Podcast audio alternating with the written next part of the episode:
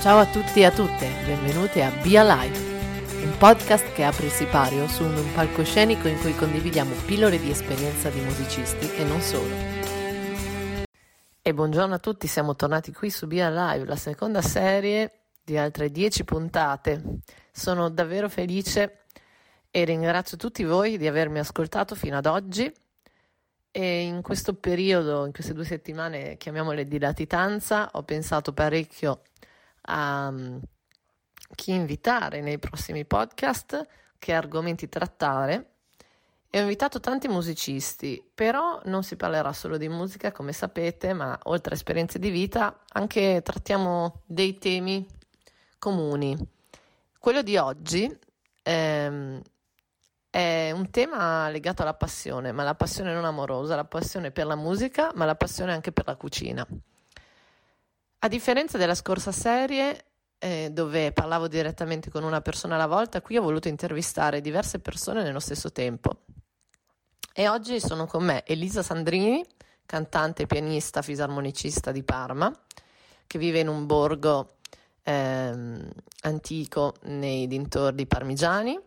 Poi abbiamo Federico Chisesi, eh, batterista, cantante palermitano, che vive proprio in centro Palermo, e poi Emiliano Vernizzi, sassofonista, ehm, jazz, sempre parmigiano. Sono miei carissimi amici e ho voluto trattare con loro questo argomento perché in quest'anno di pandemia ho visto nei loro social dei video, delle foto legati proprio alla cucina, a una cucina fatta appunto con, con amore, a, um, con passione e anche molto particolare perché ehm, insomma ci vuole veramente grande personalità eh, nel trattare la musica così come nel trattare il cibo. E però vi lascio direttamente a loro e alla prima domanda che gli ho riservato. Qual è quella parola che unisce musica e cucina? Ciao Fra, ciao a tutti, è un piacere essere qui a parlare di questo splendido argomento. Allora, sicuramente una parola che può unire musica e cucina per me è sperimentazione. La sperimentazione ci porta ad andare oltre, ci porta a scuriosare e a mm, ricercare nello spazio del sentire e non più nello spazio del sapere. E quindi questo ehm, ci porta proprio in una profonda connessione quasi meditativa con la nostra essenza, no? di quello che veramente vogliamo andare a tirare fuori. Stessa cosa capita mh, mm, in tanti ambiti, certo, e, però credo che abbia un aspetto meditativo non solo la musica, ma anche la cucina, perché mh, io mi rilasso molto e proprio sperimentando, cioè non facendo la classica ricetta con l'ingrediente, no, mettiamo qualcosa che è un tocco in più. Allora, partiamo dal presupposto che ho sempre amato praticamente in egual modo le due arti sin da bambino. E negli anni ho via via scoperto le similitudini che accomunano questi due emisferi. Eh, penso che se c'è una parola che unisce le, i due mondi eh, sia proprio sensibilità. Perché nella musica, se non si ha sensibilità, non si riesce a trasmettere all'ascoltatore praticamente nulla. E la stessa identica cosa accade col cibo, né più né meno. Nel caso della musica puoi essere un gran tecnico capace di riprodurre tutto ciò che vuoi, però mancherebbe sempre quel pilastro che in fondo ci permette di arrivare nei cuori di chi l'ascolta, che è proprio la sensibilità del, del musicista stesso. E in cucina mh, accade appunto la stessa cosa, la cucina è chimica, eh, l'industria alimentare è proprio basata su questo concetto, miscelare ingredienti, impostare parametri delle più ultramoderne macchine per praticamente ottenere qualsiasi cosa. E, e oggi l'industria, proprio, l'industria del cibo è, è, basata proprio su questo, no? Ma la sensibilità è ciò che dona anima al cibo. E per farlo bisogna dargli un, un valore, un valore che talvolta ci dimentichiamo di fare, di dare, di attribuire questo valore al cibo. E il cibo dona sorrisi, racconta storie, emoziona chi si ritrova davanti. Mm, nella musica accade lo stesso, però ci facciamo trascinare dal mondo delle moderne macchine infernali capaci di creare qualsiasi traccia musicale, anche le più complesse, ma vuoi mettere lo strumento, vuoi mettere il sudore, il calore delle mani, la scordatura, che però dici va bene lo stesso, il brano che non, inspiegabilmente ti riesce meglio di quando l'avevi appena studiato la prima volta e lo risuoni dopo tanto tempo. Sensibilità e anima, aggiungerei, credo siano due concetti strettamente legati alla musica e al cibo. Dunque, se penso a musica e cucina, una parola che unisce da buon italiano che eh, ovviamente vede il pasto non come un, una necessità dello stomaco, ma eh, intanto come un nutrimento eh, de, del proprio spirito, perché ovviamente fa parte eh, della nostra cultura e soprattutto da dove veniamo. Quindi la prima parola che trovi in comune tra le due cose è qualità, perché poi noi valutiamo un buon cibo da questo, cioè se ci pensiamo a quanto siamo puntigliosi anche eh, ad esempio su una semplice pizza, guardiamo l'impasto, so, gli ingredienti, la cottura, se è digeribile, il profumo, eh, e naturalmente questo vale per qualunque cibo, incluso il vino, che noi italiani eh, nel mondo consideriamo una cosa al pari di un alimento più che una bevanda. Quindi qualità nella musica consiste nel farla bene, farla con rispetto, indipendentemente dal genere che esso sia o dal pubblico a cui ci si rivolge, o anche senza pubblico, perché magari quando si suona per se stessi o magari si studia. Quindi musica di qualità e requisito necessario è che ci deve essere comunicazione, cioè la musica deve raccontare qualcosa oppure raccontiamo noi stessi attraverso la musica.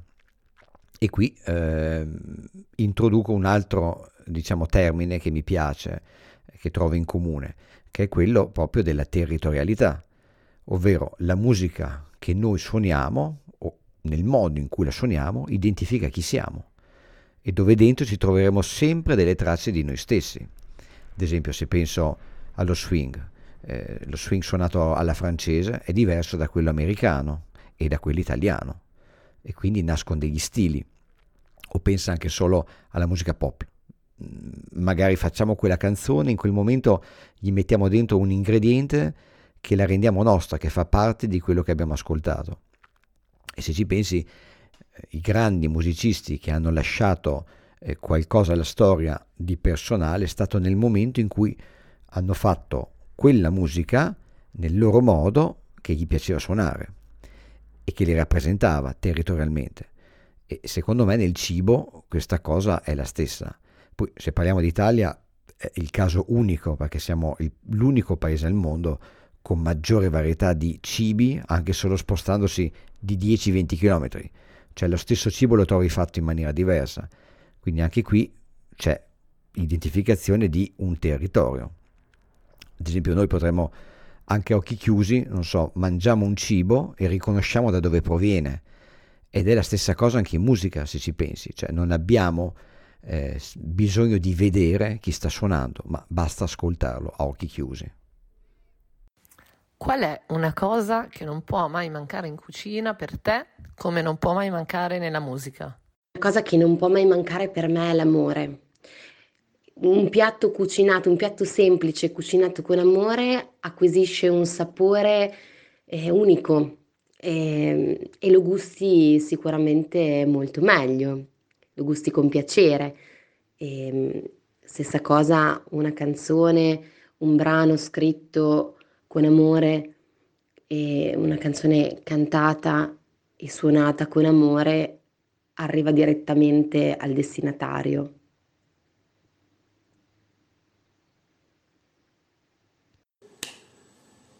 Allora, qui mi tocca essere estremamente sincero, quanto forse miserabilmente scontato. Eh, l'amore, l'amore che si, che si prova per ciò che si sta preparando, per come lo si prepara e lo si studia anche, almeno come nel mio caso. Così come lo si fa nella musica. Se manca l'amore, che è assai collegato con la passione, ovviamente, penso che non si trovi un motivo per andare avanti in qualunque cosa noi facciamo, crediamo. Eh, mi permetto di fare forse un off topic, eh, ma devo, me lo devi. Ormai è da più di un anno che l'arte dello spettacolo è ferma, lo sappiamo. A Palermo si usa dire ci hanno posteggiato, ci hanno parcheggiato, proprio così. Sorridendo, eh, perché ovviamente a Palermo eh, la, l'ironia anche nella tristezza non deve mancare mai. La musica vede quotidianamente in contrapposizione mille mila aspetti di ognuno di noi artisti, ma come vedi chi decide di proseguire e di crederci è solo chi questo mondo lo ama e lo ha amato spudoratamente, a volte più delle cose che ritenevamo più care nella nostra vita, no? Penso che tu ne sappia qualcosa. Eh, personalmente, forse in questo momento di straordinaria follia, ammetto di aver pensato che non ci fosse più motivo per crederci, credere nell'amore per la musica e l'ho trasportato tutto sul cibo, che almeno il cibo potevo farlo senza che nessuno mi potesse dire no, che quello che faccio è causa di assembramenti. Va, per fortuna i momenti folli arrivano per tutti, eh, sono arrivati per me, sono arrivati per tanti amici purtroppo, eh, mi sono sentito meno solo parlando con loro. Ora personalmente ho imparato a dosare eh, orgogli e rimpianti e ciò mi ha permesso di provare la stessa emozione in egual modo per entrambi gli emisferi. Mm, posso dire di non... Va, non mi, non mi posso lamentare sicuramente. Una cosa che non può mai mancare in cucina, ma se intendiamo nella mia cucina, non so, penso a un utensile. Però se penso invece eh, a un ingrediente, allora mi viene da dire l'olio d'oliva. E quello lo uso sempre, perché è un po' il collante che unisce tutto e che eh, caratterizza la mia cucina, mi aiuta nel cucinare e, eh, ed esprime anche, come dire, la mia italianità. Quindi, se ci pensiamo bene, l'olio d'oliva è un ingrediente che si usa in tutta la cucina italiana e in tutte le regioni. Poi ci sono anche regioni con il loro determinato olio che producono e che caratterizza quel determinato cibo. E, mentre in musica una cosa che non deve mai mancare, secondo me, è l'energia, perché è, è quella che rende viva eh, una canzone, un testo o anche un assolo. Quindi l'energia in musica è una cosa che ehm, viene percepita da chi ascolta e fa una differenza. Eh, ad esempio, penso anche solo a uno strumento musicale. Se viene suonato da me, ha un suono e un'intenzione. Se viene lo stesso strumento suonato da un altro, ha un suono completamente diverso. Mentre invece se penso ad una cosa che non può mai mancare ad entrambi, cioè sia alla cucina che alla musica, eh, potrei dire il pubblico. È vero che poi si suona anche da soli o si mangia da soli, ma è tutta un'altra cosa, quindi c'è tutto anche un altro tipo di energia quando si suona per gli altri. È allo stesso modo quando eh, si cucina per qualcun altro. Eh, c'è una sorta di attenzione, di, eh, di dedizione diversa, che naturalmente non vuol dire che sia maggiore o minore, ma è differente perché abbiamo un, ehm, una sorta di riscontro diretto di quello che eh, stiamo suonando o cucinando eh, perché c'è qualcun altro e quindi questo aiuta anche a migliorarsi, secondo me. Beh, queste risposte mi hanno già fatto venire l'acquolina in bocca, prima di tutto eh, riguardo proprio a, mm, a quello che voi potete cucinare, ma anche quello che potete suonare, insomma, perché l'attenzione, la cura con cui descrivete la vostra passione è davvero eh, incredibile. Vi faccio allora questa domanda. Qual è, se esiste, se si può dire, è molto difficile, il vostro piatto preferito e il vostro brano preferito e perché? Allora, ho il mio piatto preferito che non è un piatto, che è il gelato. Io sono drogata di gelato, tant'è vero che chi mi conosce sa bene che davanti a una gelateria io no, non posso non fermarmi e prendere chili di gelato senza essere trasportata via con la forza. E per quanto riguarda il brano preferito, credo di non averne uno in particolare perché la musica, se fatta appunto col cuore e con amore, mi emoziona tutta, nel senso che ascolto dal country al, al pop, alla musica classica, alla musica irish, eh, la musica soul, ehm, però non ho una canzone in particolare, cioè mi sentirei, mi sentirei, mm, mi sentirei sì, che non, di non rispettare il mio pensiero profondo a, a dirti una canzone. E, ehm, e sarebbe molto riduttivo. Alla domanda qual è il tuo brano preferito non ho mai saputo cosa rispondere, mai. Penso di aver detto in, in tutta onestà eh, questo è il mio brano preferito ad un milione di brani durante il corso della mia vita, ma penso che la musica come tante altre cose sia veramente un, un qualcosa che va molto a periodo, a sentimento, no? Eh, in base a ciò che si sta vivendo, in base a ciò che si sta svolgendo, compiendo e così via. Eh, diciamo che è stata sempre dinamica la scelta, ecco. Eh, per quanto riguarda invece il cibo, il discorso cambia parecchio, nel senso che invece è stata sempre una, una faccenda un po' più statica, no? Eh, per esempio, se dovessi dirti il mio piatto preferito, la prima cosa che mi verrebbe in mente è il pollo al forno, perché sin da piccolo nutrivo questo eh, amore spropositato nei confronti di questo piatto e mia madre infatti me lo cucinava praticamente sempre. Eh, ovviamente con gli anni ho preso la consapevolezza che purtroppo il, eh, non è il massimo mangiare questo alimento in quanto in quanto sappiamo benissimo cosa fanno questi poveri animali. Eh, anche in termini di antibiotici e, e tragedie varie. Eh, piatto da cucinare, assolutamente la pizza, sia da preparare che da cucinare è un'emozione sempre fantastica, vederlo crescere quell'impasto partendo da acqua e farina fino a un prodotto finito, eh, è una sensazione unica. Riguardo invece i brani, allora, il brano che più mi sento mio e sento che si avvicina al periodo che sto vivendo è When They Ring Then Golden Bells di um, Snook Eaglin, la versione di Snook Eaglin. Eh, da suonare invece direi I'm Ready di Fats Domino.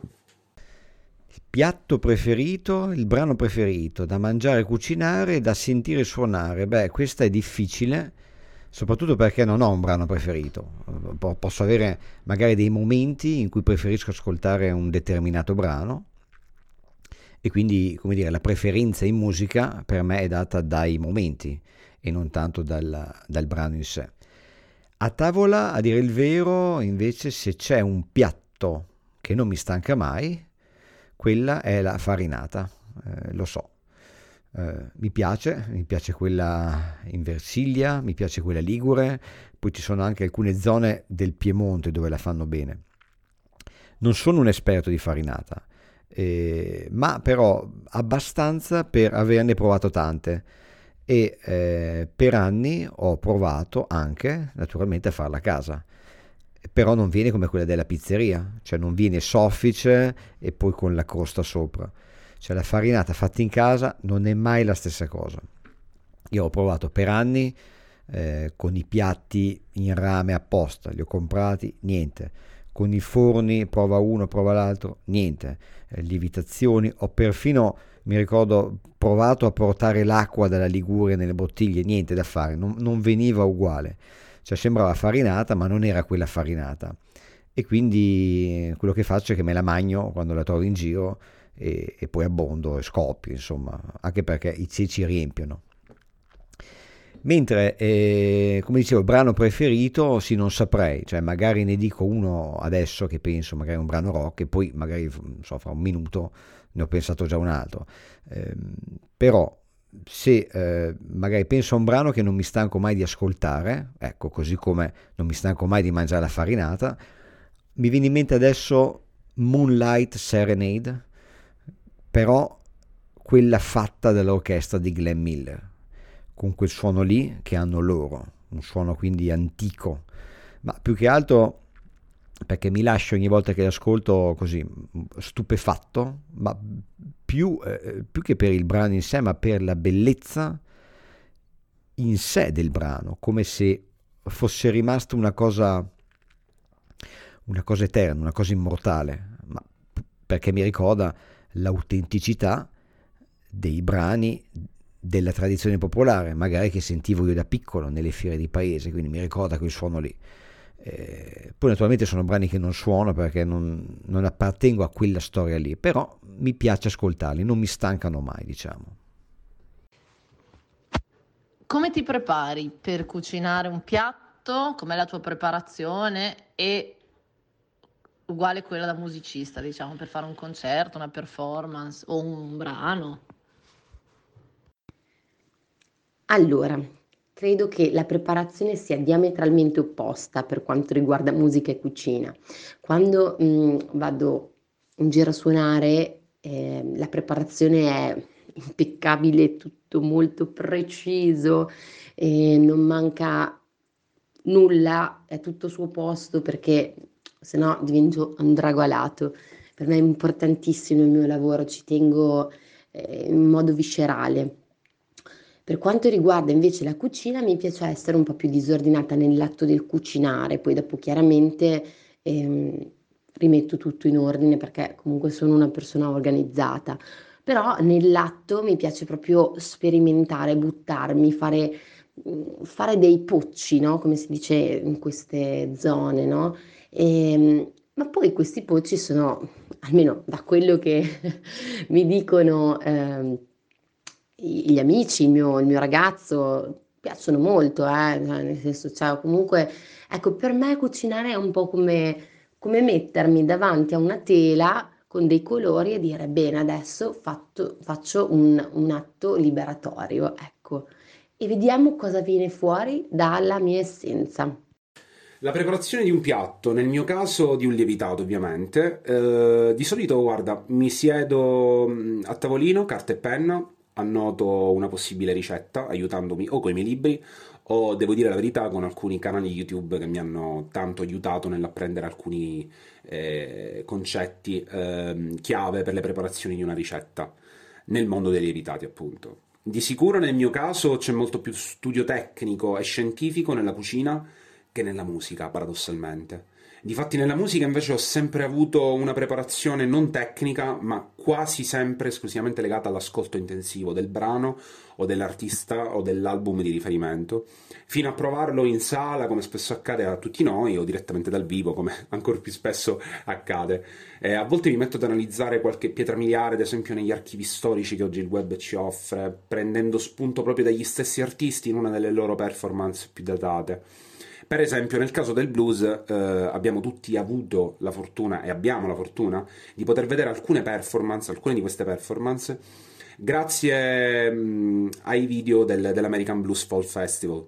Eh, ed è soltanto un esempio di ciò che il web, il web oggi ci offre ci mette a disposizione per ampliare le, nostro, le nostre conoscenze fino al nocciolo. Insomma, abbiamo una fortuna enorme che però purtroppo, mi sento di dire, spesso non riusciamo a sfruttare. Per concludere, penso che nel caso di un concerto la preparazione sia mille volte più profonda dello stesso eh, studio del brano o, eh, o, dello svolgimento del concerto stesso. È tutta la preparazione antecedente, la parte antecedente e postecedente al concerto che a volte rende unica la stessa performance, mi sento di dire. La preparazione in certi casi è di vitale importanza, altre volte è invece più importante per noi stessi limitarci a berci su, no? in base alle situazioni e forse non è poi così sbagliato. Allora, come mi preparo per cucinare un piatto o preparare un concerto? Ma eh, posso dire che quando mi preparo per un concerto c'è alle spalle quasi sempre un lavoro di studio. Poi dipende dal tipo di contesto, quindi se c'è da leggere ad esempio della musica, uno spartito e quindi suonare in un contesto di musica scritta, in questi casi si comincia settimane prima o mesi a leggere e a studiare, poi dipende se ci sono di mezzo anche delle prove. Se invece ho un, concerto di musica eh, che devo memorizzare, in questo caso invece eh, c'è un lavoro anche qui di anticipo, eh, in modo tale che poi la parte tecnica e mnemonica diventi automatica quando si è sul palco, quindi non ci si pensa più, si va un po' ad automatismi, un pochino come quando magari si è già letta la partitura.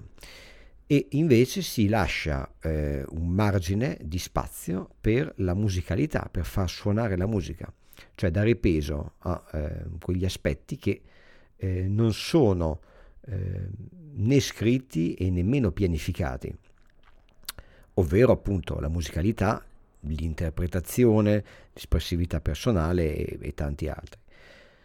Quindi ehm, in un certo senso come dire, mi piace che non sia tutto, tutto, tutto stabilito. Ci devono essere delle cose lasciate al momento, cioè in modo tale che, ehm, che l'euforia personale eh, sia data anche dalla, dall'imprevedibilità di quello che può accadere sul palco e quindi lasciarsi sorprendere dalla musica che accade in quel momento in un certo modo piuttosto che magari vivere il momento sul palco della performance con la preoccupazione, oddio, come, come devo fare quella cosa lì che ho studiato a casa in quel modo.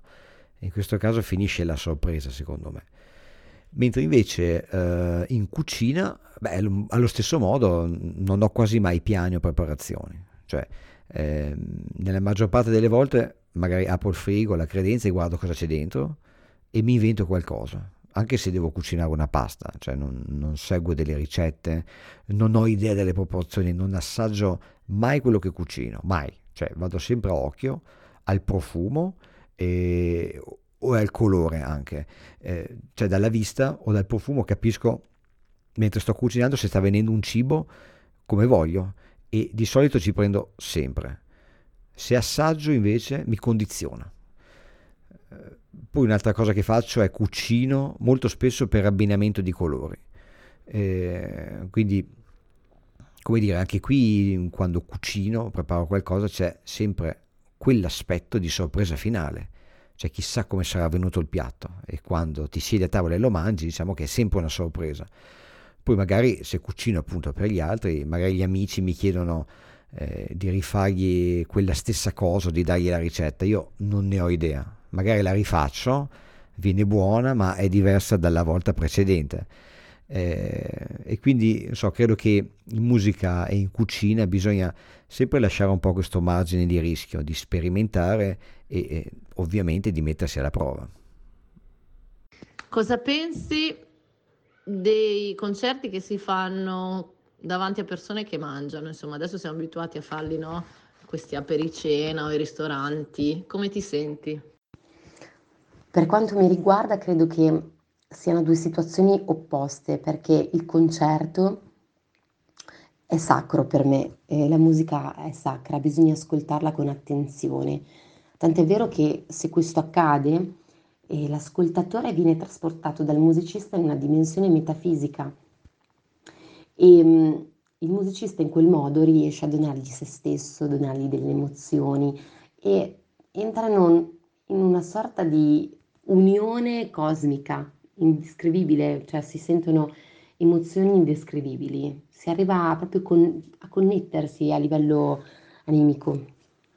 Mentre invece quando si sta mangiando, soprattutto in compagnia di amici, eh, si ha voglia di distendersi, chiacchierare, ehm, mettersi in tranquillità, poter liberarsi ehm, da pensieri, da, ehm, sì, da, da cose che comunque uno ha voglia di comunicare a, ai suoi amici, no? che magari non vede da tempo. E chiaramente quell'attenzione che dicevo all'inizio non può essere soddisfatta se l'attenzione viene dedicata agli amici che hanno qualcosa da raccontare e da raccontarsi.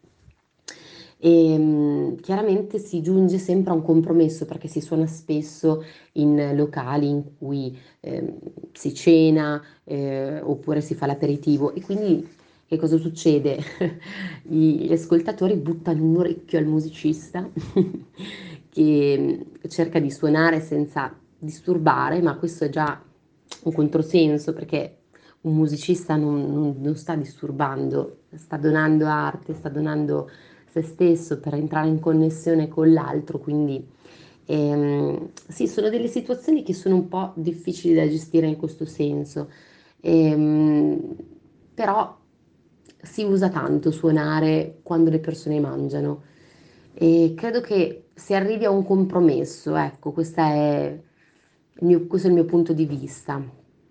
E il compromesso, secondo me, ti porta sempre un po' alla mezza via. La mezza via non è mai una scelta. E, ehm, quindi rima, rimani sempre un po' insoddisfatto o dalla parte, o dalla parte A o dalla parte B, ecco. E credo che le situazioni bisogna viverle sempre in modo intenso, vivo, facendo delle re- reali scelte.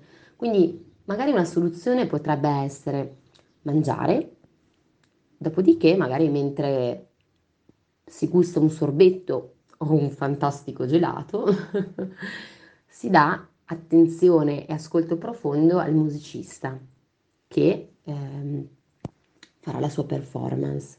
Potrebbe essere un'idea. Guarda, credo che mh, chiunque faccia o abbia fatto il musicista di mestiere, mai e poi mai potrà dirti che i più bei concerti li ha fatti durante una cena. Cioè, non ci credo. Le, la musica credo che sia un'arte troppo sacra per non meritare la giusta attenzione. Così come il cibo ha bisogno di tempo e serenità per poterselo gustare e godere fino in fondo. Ora, personalmente come multitasker ammetto di essere veramente, veramente da- scarso, eh? ma ai limiti della sopportabilità di chi mi sta attorno, lo ammetto. Però almeno posso ritenermi fortunato nel potermi godere appieno ciò che sto facendo, che sia mangiare, preparare, suonare, ascoltare. Eh, ritengo che ci siano degli importanti fondamenti che accomunino il cibo con la musica. Si può ovviamente fare musica per chi mangia, eh? Ma perché distrarre il povero pubblico da un buon piatto di pasta piuttosto che uno strepitoso apericena, no? Scherzi a parte, mm, le due cose vanno molto d'accordo, sì, si accomunano. Ma preferisco mille volte di più che i concerti vengano fatti dopo aver consumato i pasti.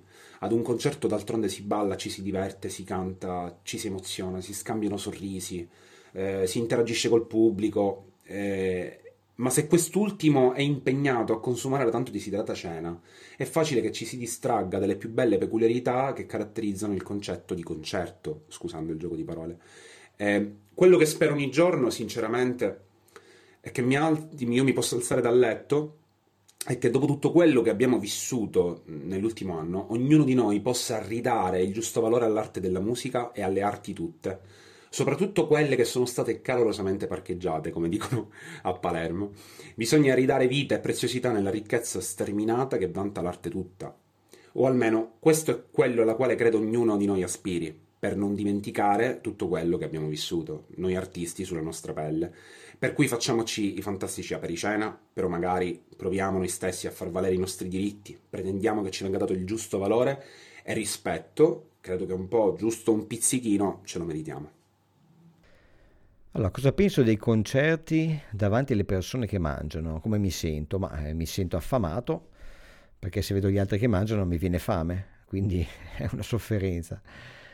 No, diciamo che eh, se penso a eh, situazioni di meeting, matrimoni, apericena, ristoranti, è ovvio che la musica eh, diventa un contorno a qualcos'altro. Non è lì per essere ascoltata, ma semplicemente per riempire, cioè eh, a funzione, come dire, accessoria eh, il più delle volte anche solo estetica e di servizio, esattamente come, come non so, il, il cameriere che è anche lui obbligato ad indossare una certa divisa.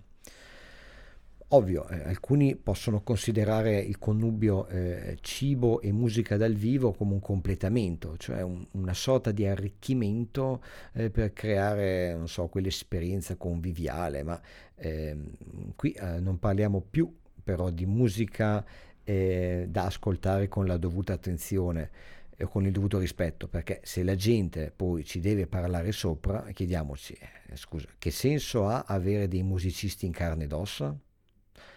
Cioè, non sarebbe meglio a questo punto avere un bello stereo con un, un lettore CD per mettere sulla musica e colmare quei silenzi di fondo? Quindi secondo me il punto non è la musica da sottofondo alle cene o meno, ma i musicisti da sottofondo alle cene, cioè trasformarli in un oggetto d'arredamento, come se fossero lì, come se fosse un acquario. Eh, poi è vero, la musica sappiamo ha anche un valore di intrattenimento, ma secondo me è, è importante non confondere l'intrattenimento con l'arredamento. Eh, poi uno dice, ok, mi pagano bene, vado, eh, vado a suonare lo stesso.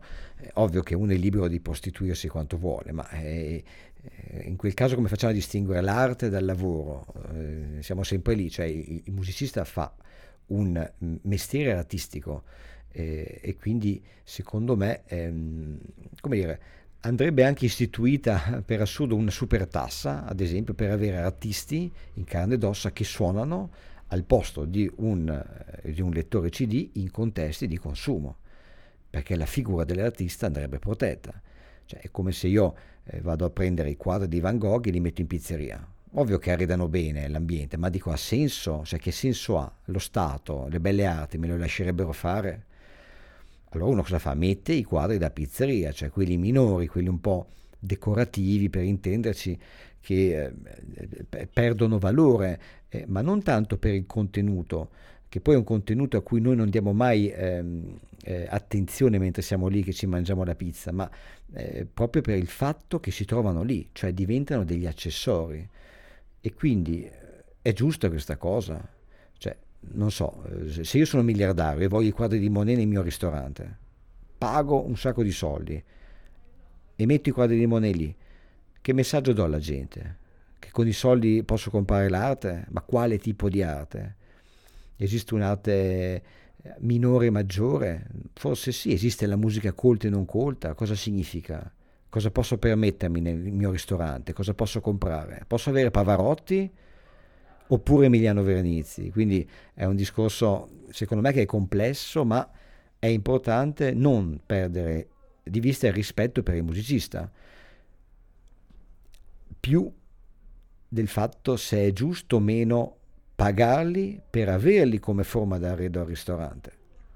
Ad esempio, io quando mangio non ascolto mai musica perché principalmente mi deconcentro, cioè mi sposta l'attenzione dallo stomaco, cioè proprio non mi piace, mi mette a disagio quando sono da solo, ecco. E, e, e quindi allo stesso modo, come dire, eh, provo un senso di frustrazione quando suono in queste situazioni nel sapere che chi mi sta ascoltando in verità non viene catturato da quello che sto facendo, anche perché innanzitutto si suona una determinata musica oppure si suona la musica in un certo modo che è proprio pensato per non disturbare, per non rubare l'attenzione. Quindi esiste un compromesso artistico e lavorativo, dove secondo me il confine è molto ambiguo, dal momento che, appunto, ripeto, la musica nei secoli è stata più forma di intrattenimento che forma d'arte. Oggi le diamo un valore diverso. E quindi è per questo secondo me che ci poniamo anche tante domande. Poi ovviamente ehm, questo è un discorso per chi suona ad una cena, ma è, è un discorso diverso anche per chi mangia ad un concerto, come può essere ad esempio una situazione di un club rinomato come Blue Note o altri contesti di cena teatro dove eh, come dire, si assiste ad un concerto in silenzio mentre si sta a tavola. Però qui torniamo come dire, al mio limite, che sono io che non riesco ad ascoltare mentre mangio, e quindi dove sono concentrate le mie attenzioni. Le mie emozioni sono nella musica che ascolto oppure nel, nel sapore di quello, non so, che sto mangiando. Cioè, è molto ambiguo. Cioè, se io ascolto Freddie Mercury mentre mangio, a me mi si chiude lo stomaco perché mi emoziono e quindi è molto soggettivo. Secondo me è importante eh, ragionare piuttosto sui musicisti in pizzeria e sulla questione del rispetto, cioè il rispetto per ascoltare la musica in determinati contesti e il rispetto per eh, non so, mangiare determinati cibi in un certo modo. Quindi eh, c'è il McDonald's, c'è il ristorante, c'è l'osteria, eh, perché poi noi siamo quelli che andiamo all'estero e, e, ci scandalizziamo quando vediamo l'ananas sulla pizza o il ketchup negli spaghetti, quindi inaccettabile, quasi come se fosse di fondo una mancanza di rispetto per il cibo, perché per noi è un valore diverso, ha un valore molto culturale. E quindi cominciamo a domandarci intanto quanto è accettabile avere musicisti da tappezzeria, perché il punto è che eh, secondo me la questione eh, riguarda più questa nostra responsabilità quando accettiamo eh, le, eh, una svalutazione culturale della figura del musicista. E come? Eh, in contesti come questi, cioè quando le- legittimiamo eh, situazioni in cui gli viene riservato un utilizzo accessorio. E secondo me questo è importante perché, ehm, come dire, contribuisce sempre ad alimentare un'immagine un po' eh, consumistica del musicista, quasi al pari di un oggetto, di una cosa. E per assurdo, eh, diciamo che la stessa logica, e poi chiudo, secondo me dovremmo averla anche quando consumiamo certi alimenti. Cioè, siamo consapevoli del loro impatto sull'ambiente, sulla vita, sull'etica che andiamo ad alimentare. Quindi alla fine è sempre una questione di rispetto. E, secondo, secondo me è importante ricordarsi sempre che le nostre scelte e le accettazioni diventano comunque un compromesso che ha sempre delle conseguenze, delle ripercussioni sulla percezione che la società ha delle cose, dell'arte e eh, in generale del valore culturale. Grazie, grazie a tutti voi, grazie di essere stati in compagnia di Be Alive. Volevo ringraziarti Fra, e mm, è stato molto divertente partecipare a questa puntata e un abbraccio a tutti gli ascoltatori che sono stati in nostra compagnia. Io sono Emiliano Vernizzi, mi auguro di avervi dato qualche eh, spunto eh, di riflessione eh, e non di riflusso, ecco. L'importante è eh, secondo me mangiare bene, ascoltare buona musica, ma soprattutto assaggiare di entrambe un po' di tutto. Quindi ben venga spazio alla curiosità e alla sperimentazione. Eh, ringrazio Francesca e, e Be Alive per avermi ospitato, speriamo capiti ancora e un saluto a tutti quanti. Ciao! Se l'episodio ti è piaciuto ti chiedo allora di condividerlo sui social usando l'hashtag BeAlive così che sempre più persone possano ascoltare questo podcast. Grazie e buona settimana a tutti.